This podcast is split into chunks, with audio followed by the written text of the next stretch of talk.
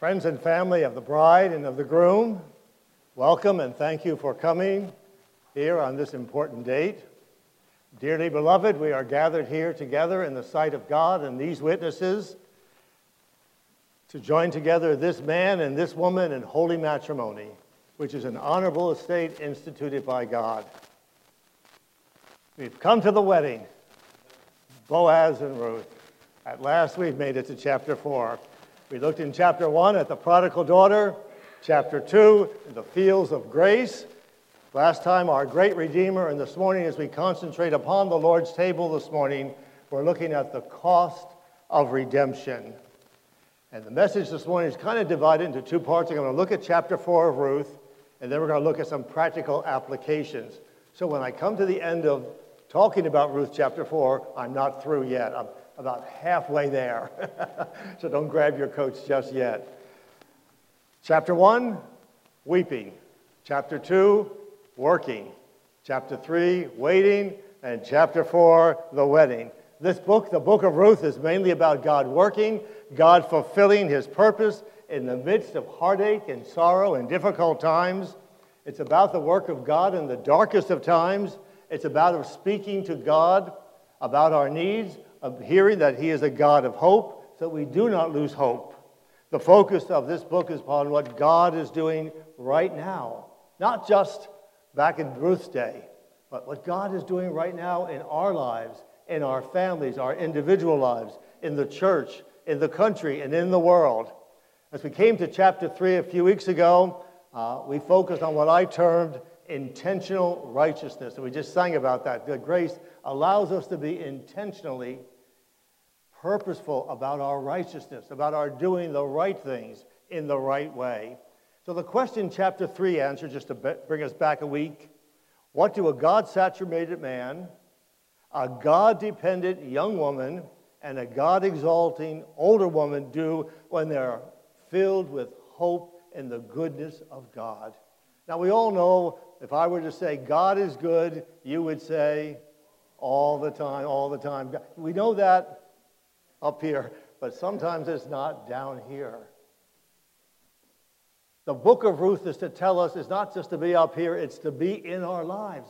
We should be here as a hopeful people. We should be here saying, God is good, God is good all the time. God is doing something good today. He's doing something good and rich in my life. I don't understand it all, but God is doing something good and wonderful, and it comes out of His grace. We sang a lot about the grace of God today.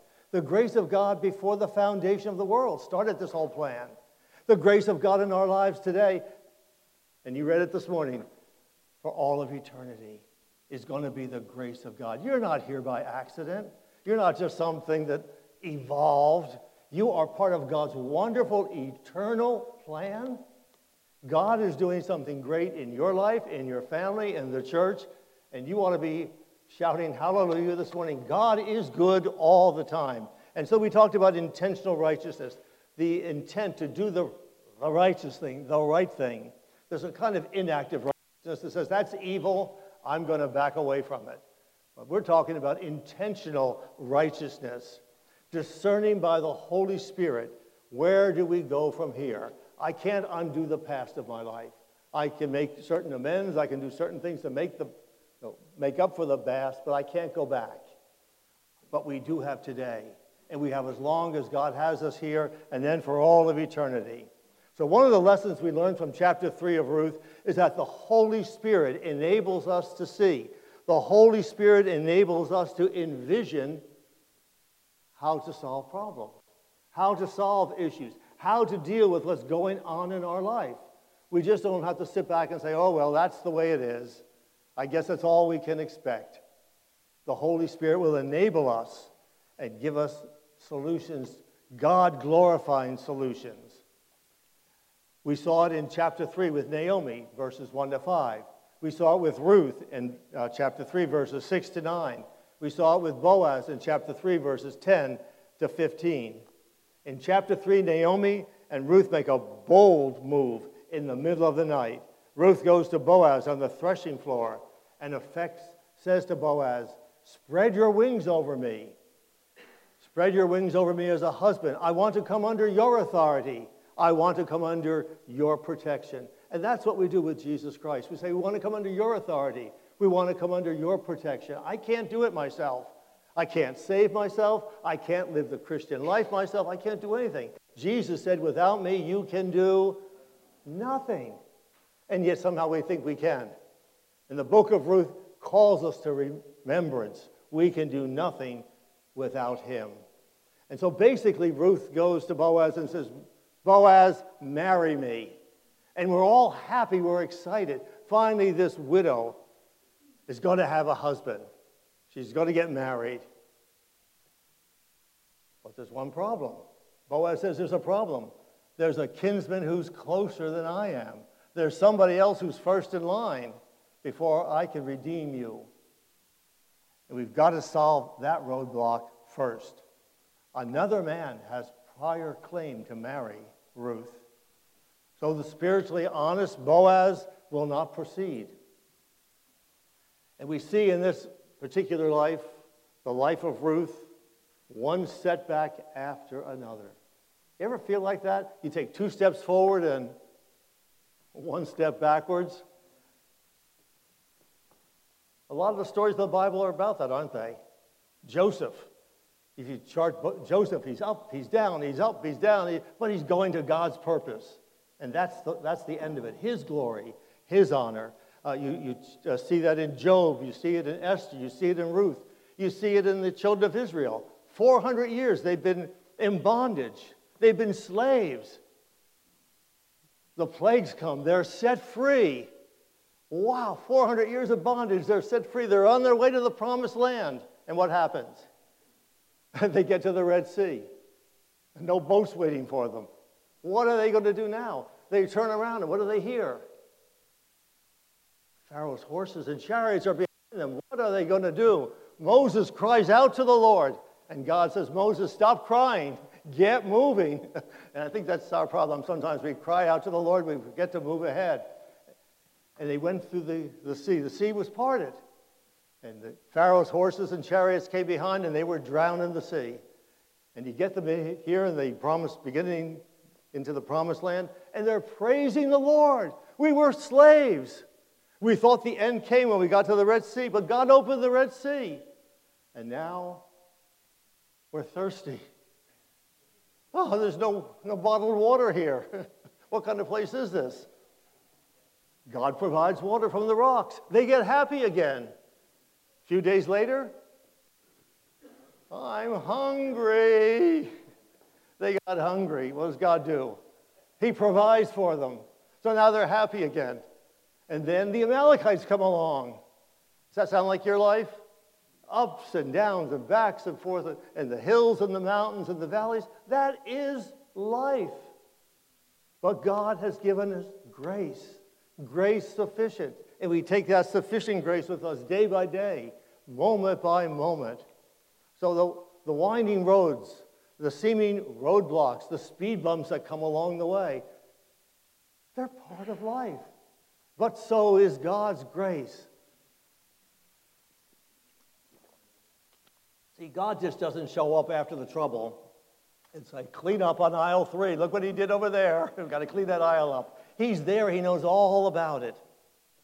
He's planned the course, he's managing the course, he's managing the challenges with far reaching purposes. So after that midnight rendezvous in chapter 3, Boaz goes to the city gate. That's where we pick up with Ruth chapter 4 this morning. The city gate was where the official business was done. He went to the gate of Bethlehem. He wanted to discuss the matter of redeeming Elimelech's land. Uh, that's Naomi's uh, husband, the close relative, could make a, another claim. And so we read here in four, uh, chapter 4, verse 1 Now Boaz went up to the gate and sat down, and behold, that close relative, he's never named, we never find out who he is, the close relative of whom Boaz had spoken came by. So Boaz, and the word there is he uh, goes out in a, um, a bellow, a gentle bellow, whatever that is in the Hebrew. With a gentle bellow, he says to so and so, Come over here, sit down. And he came and he sat down. Verse 2 And he took ten men of the elders of the city and said, Sit down here. So they sat down. And then verse 3 he said to the close relative, Naomi, who has come back from the country of Moab, sold the piece of land which belonged to Elimelech. And I thought to inform you, saying, Buy it back in the presence of the inhabitants and the elders of my people. If you will redeem it, redeem it. If you will not redeem it, then tell me that I may know, for there is no one but you to redeem it, and I am next after you. And he said, I will redeem it.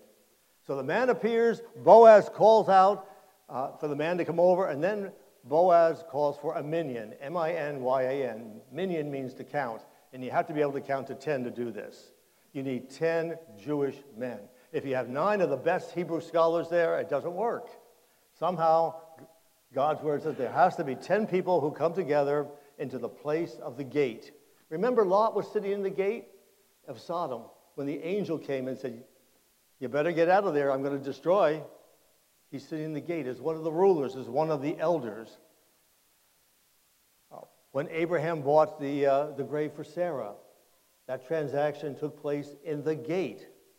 Deuteronomy 16 18 says that Israel shall have judges and officers shall be in the gates of the city, the place where the business is transacted.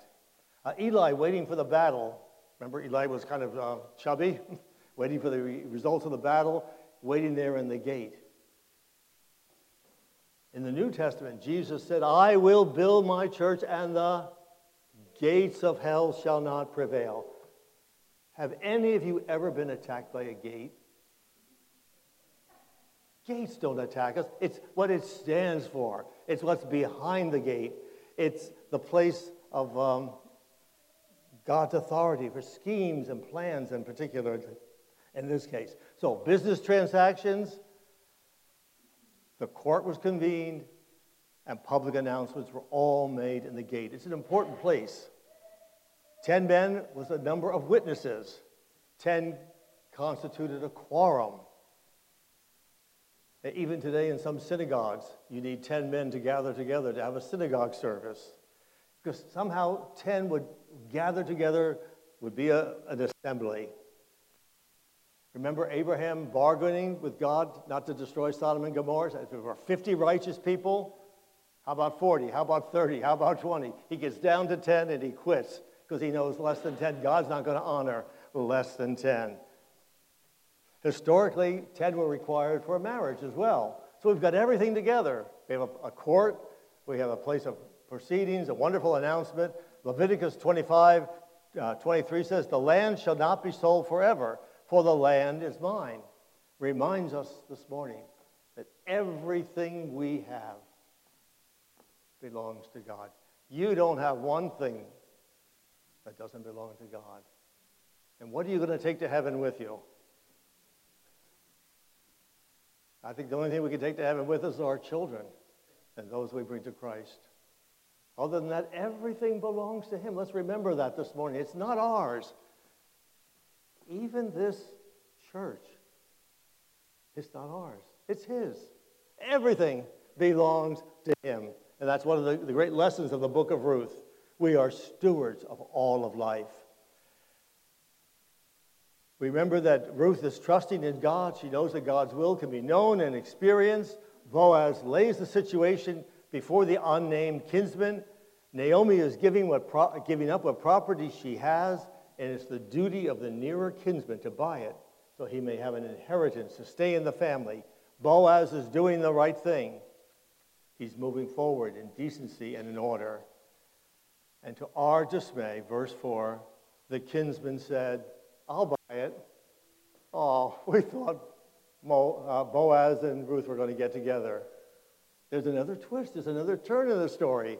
The story has changed a little bit. We don't want him to redeem it. Who, who are we really rooting for?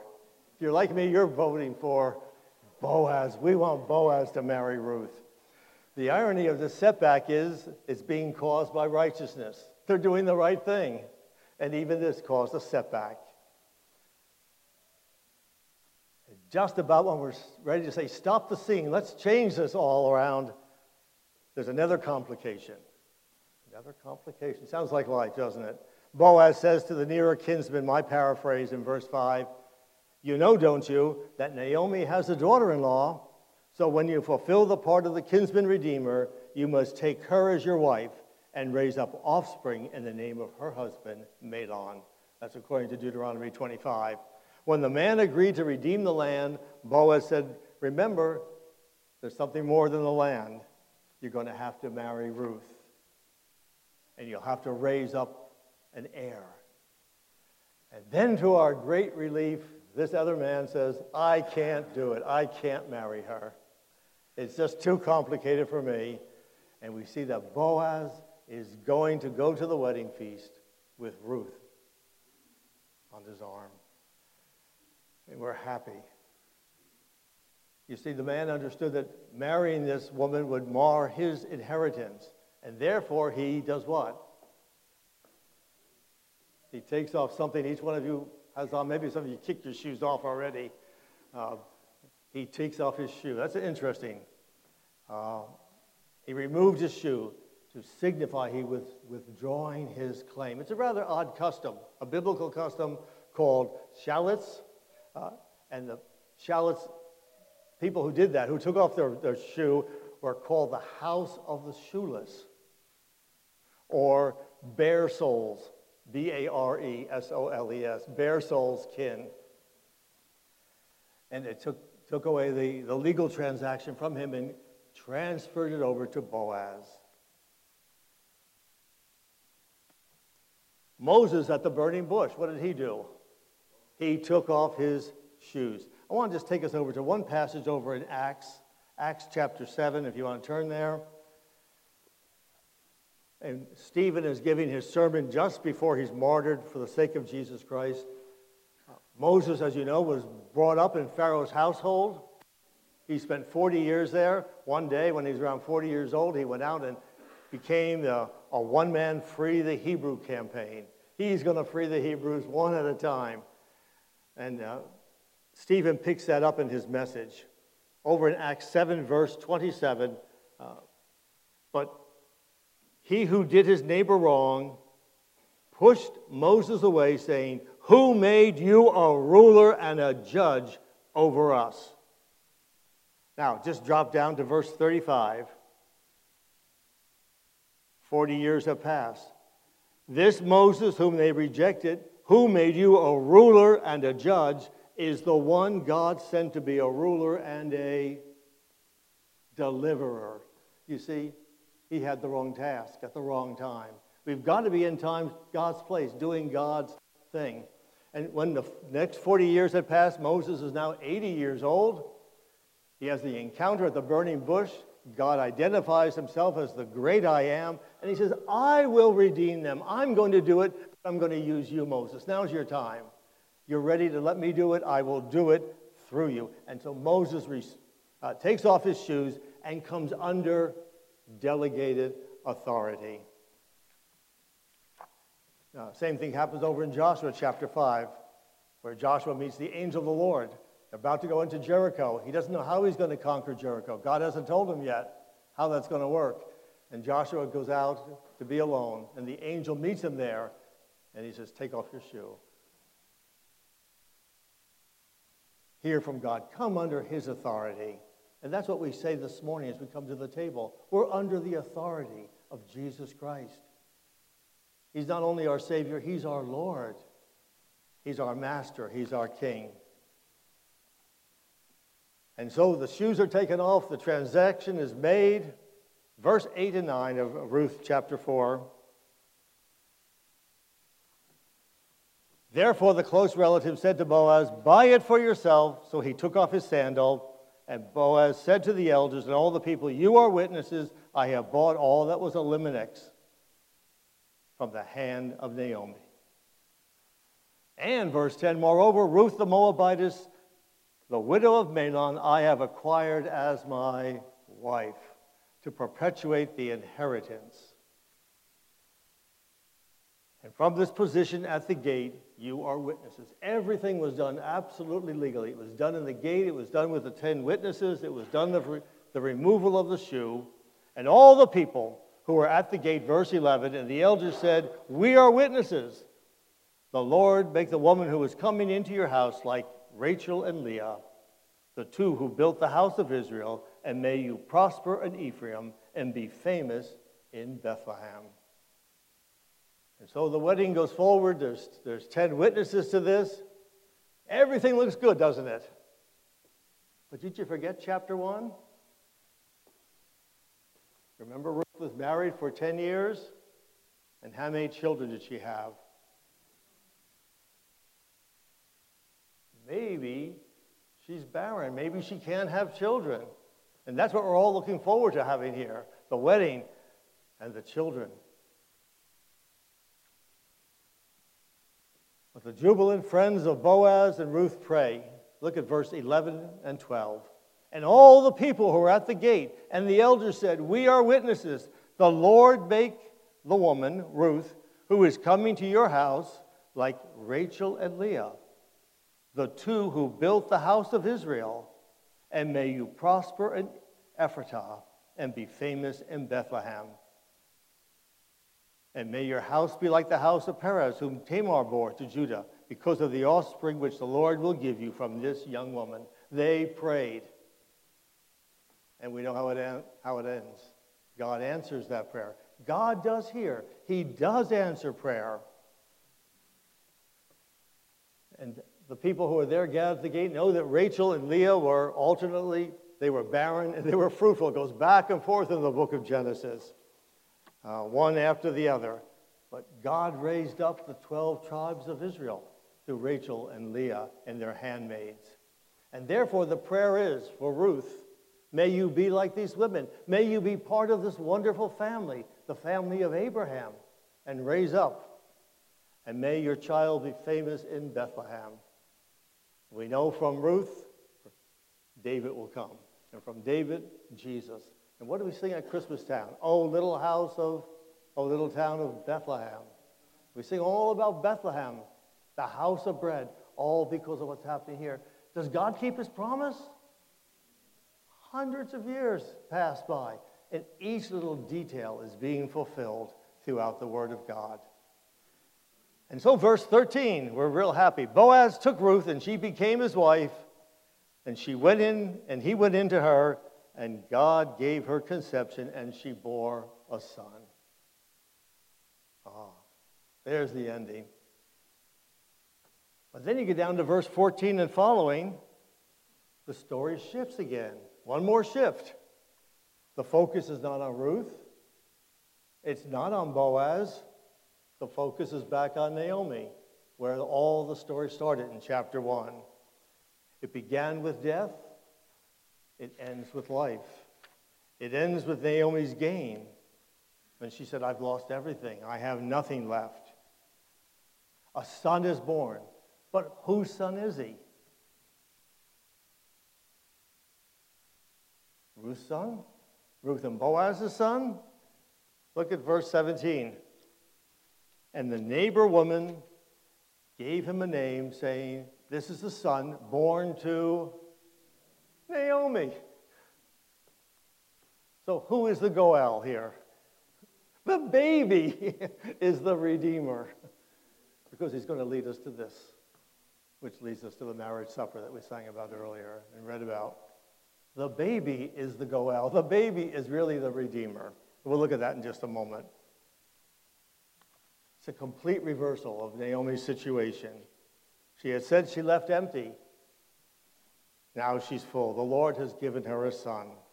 God was at work in the darkest of times. Naomi didn't see it, but God was at work. If we would trust God implicitly, we wouldn't have all these questions. We'd simply say, Lord, you're doing something wonderful for your grace through me in this situation. Our situation may seem bitter like Naomi's, but God is at work for our good, whether we see it or not. And we love to quote Romans 8:28 to other people. But it works for us too. God works all things together for his good. And one of the reasons the book of Ruth was written was to tell us to look for those signposts of grace. Look for them. There's grace out there. Look, there's grace along the way. It was written to help us trust God's grace when the clouds are so thick, when the way seems so difficult, you can't even see the road signs sometimes. again and again, God is at work through the setbacks. And we can keep looking at the setbacks, or we can look at the end of the story. Naomi lost her husband and her sons. God gave her Ruth. She could think of no kinsman. God gave Boaz. When Ruth was barren, she had a child. And we say, after all, it's just a child and a grandmother holding a little child at the end of the story. Eh, that's a nice story. A lot of heartache along the way, but it's a nice story. But that's not the end of the story. If that's all you see, you've missed it. The scope of the story is much greater. If the story of Ruth ends in a little Judean village with an old grandmother hugging and smothering a little baby with kisses, we say, oh, isn't that nice? That's really nice. But the Holy Spirit doesn't leave us there.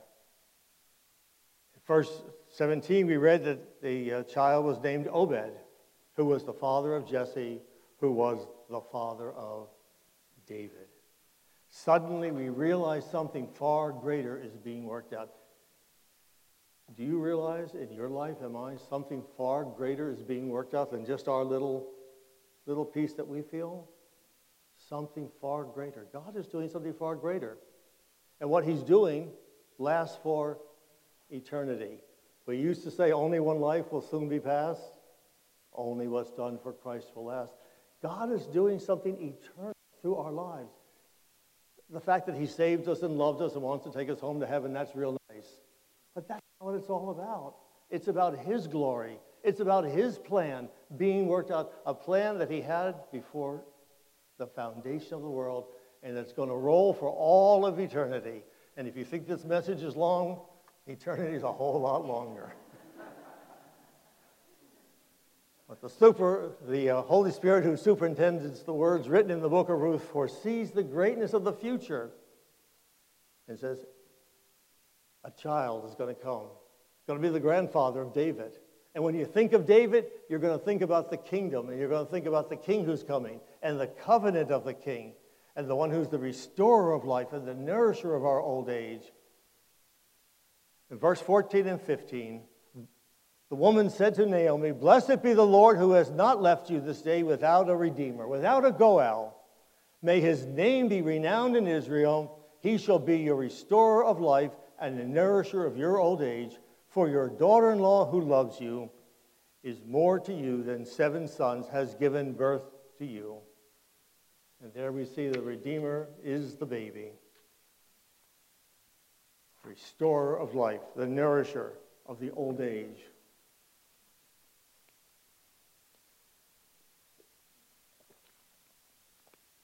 Certainly, Obed refreshed her life, gave her uh, hope in her old age, but there's a more significant level, as we said, that through David's offspring would come the Messiah, the Redeemer, David's better son, Jesus Christ.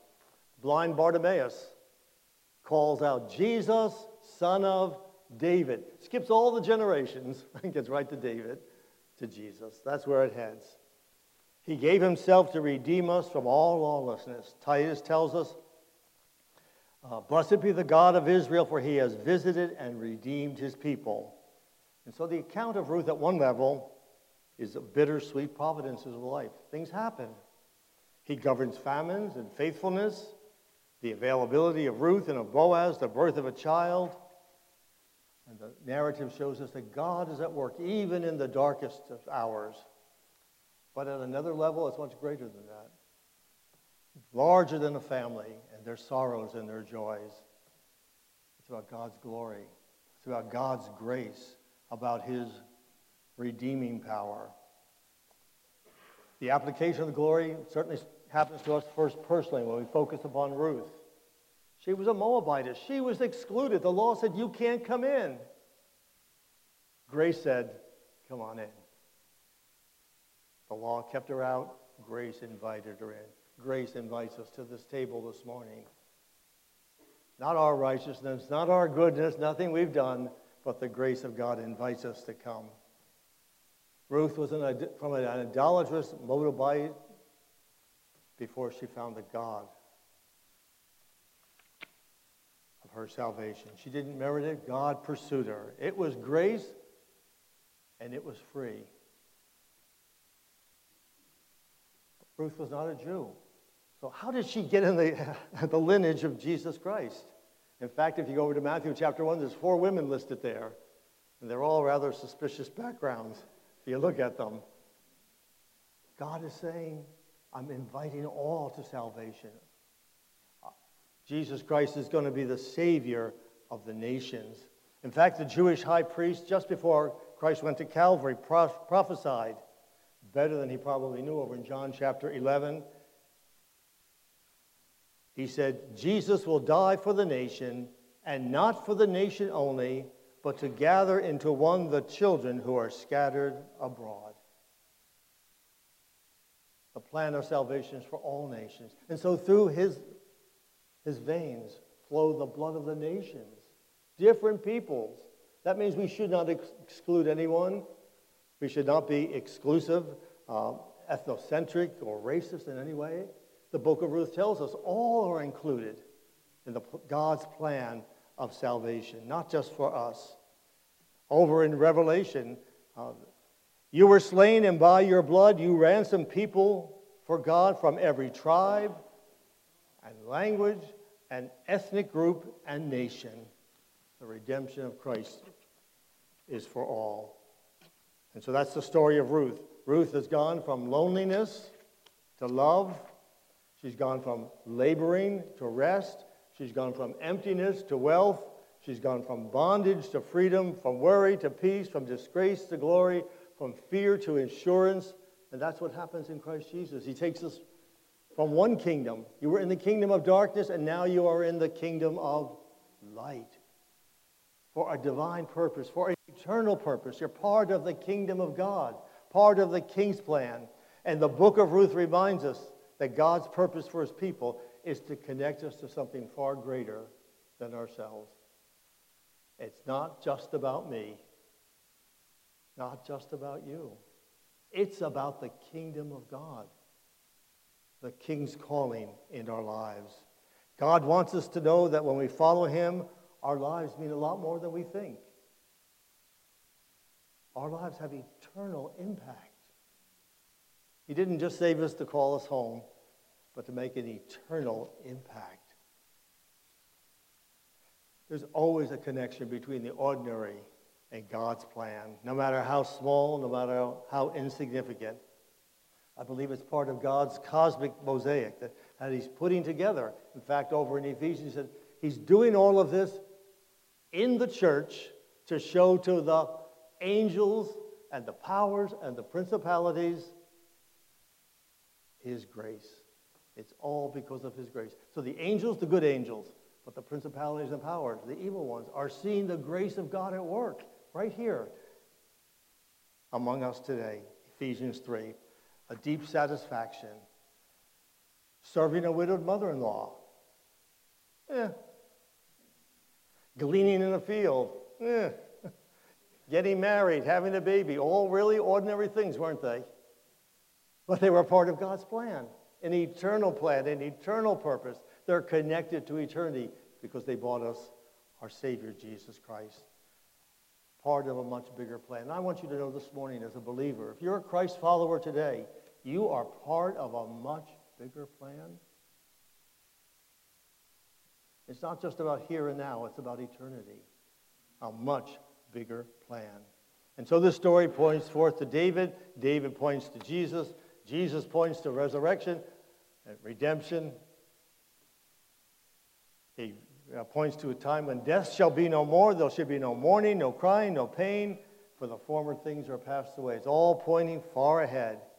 And so I want to tell you this morning the best is yet to come. I absolutely believe that. No matter how old we are, the best is yet to come in our lives. To the man and the woman who follow Christ in obedience of faith that flows from faith, God is at work. After hearing Boaz's statement of intent, the witnesses present them and bless them and uh, want them to be uh, faithful. They want them to be fruitful. And so the book ends with the marriage of Boaz and Ruth, the birth of their first son, The women of Bethlehem are rejoicing with Naomi since she now has an heir and things are restored. Uh, they name the child Obed, O V E D, or Obed, servant. He's a servant.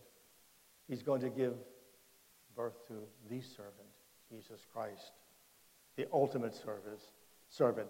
And so the book ends with a thrilling genealogy. You love genealogies, don't you? Uh, sometimes they're hard to get through when you're reading the Word. But here's the genealogy that's there. It takes us right on through to the birth of David. Then you come to the New Testament, and you see from, uh, from uh, David, David right on to Jesus Christ. Four women there. One's a prostitute, one's a Moabite, one's Bathsheba. It's all in his genealogy because he came to seek and to save that which is lost. He came for sinful men. And if there's some sin in your life today, it needs to be confessed. We bring it to the cross, and then we leave it there. Don't let that hinder you from moving forward in your Christian life. If there's something there that's hindering you, say, Oh, I can't because, bring it to the Savior. And Let Him take care of it. And so I should ask Ramy and David this morning how much does a wedding cost? a whole lot. For Boaz, it was not cheap.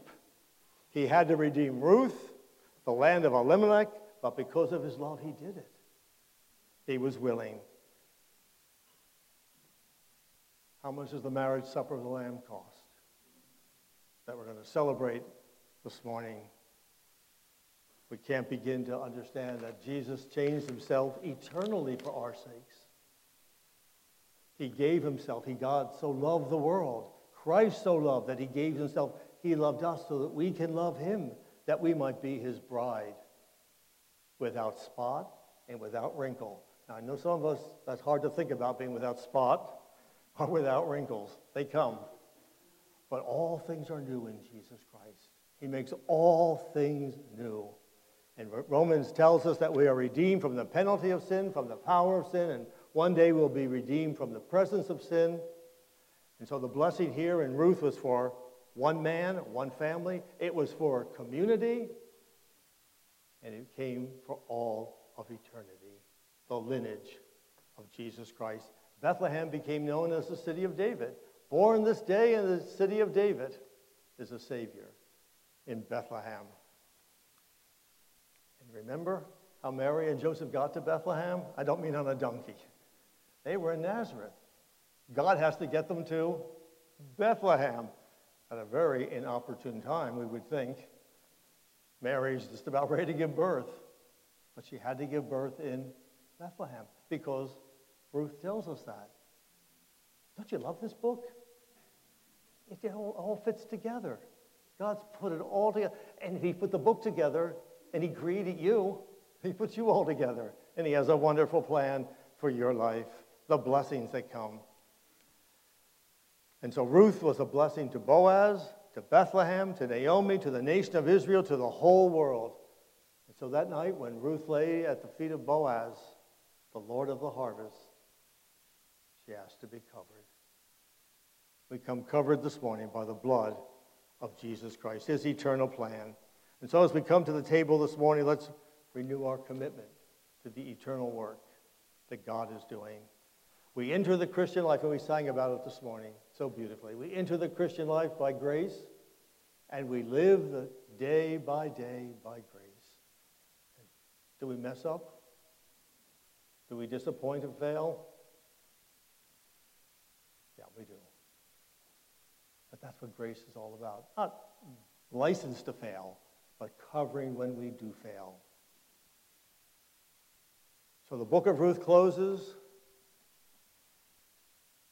Naomi and Ruth and Boaz have all passed from view, but our kinsman redeemer remains our focus this morning.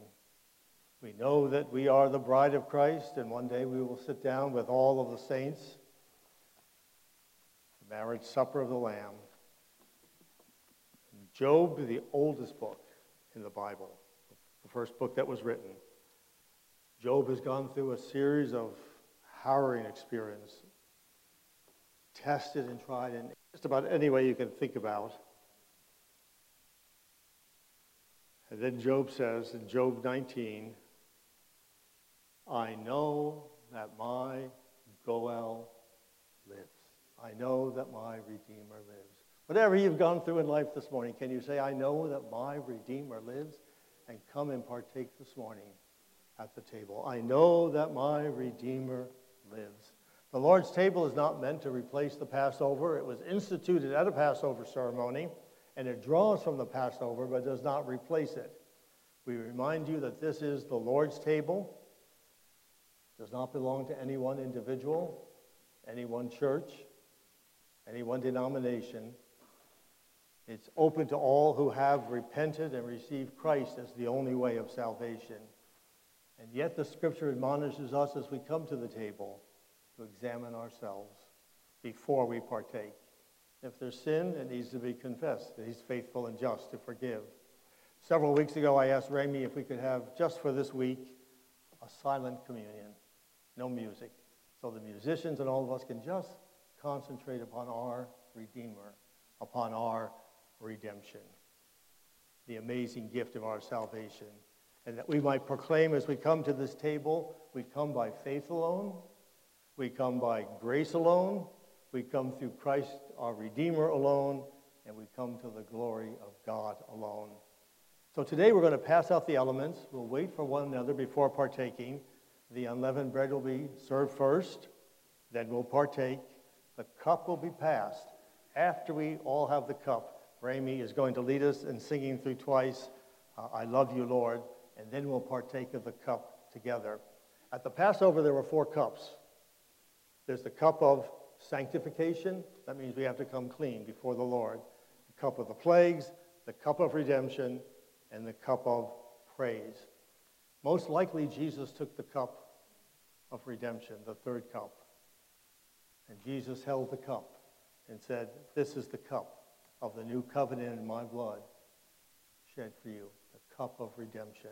So I want us to really allow the Holy Spirit to direct our thinking this morning to our great redemption and the cup of redemption and Christ's sacrifice. He now sits at the right hand of the Father. He's alive, but the cup is meant to remind us of salvation, but also the marriage supper of the Lamb.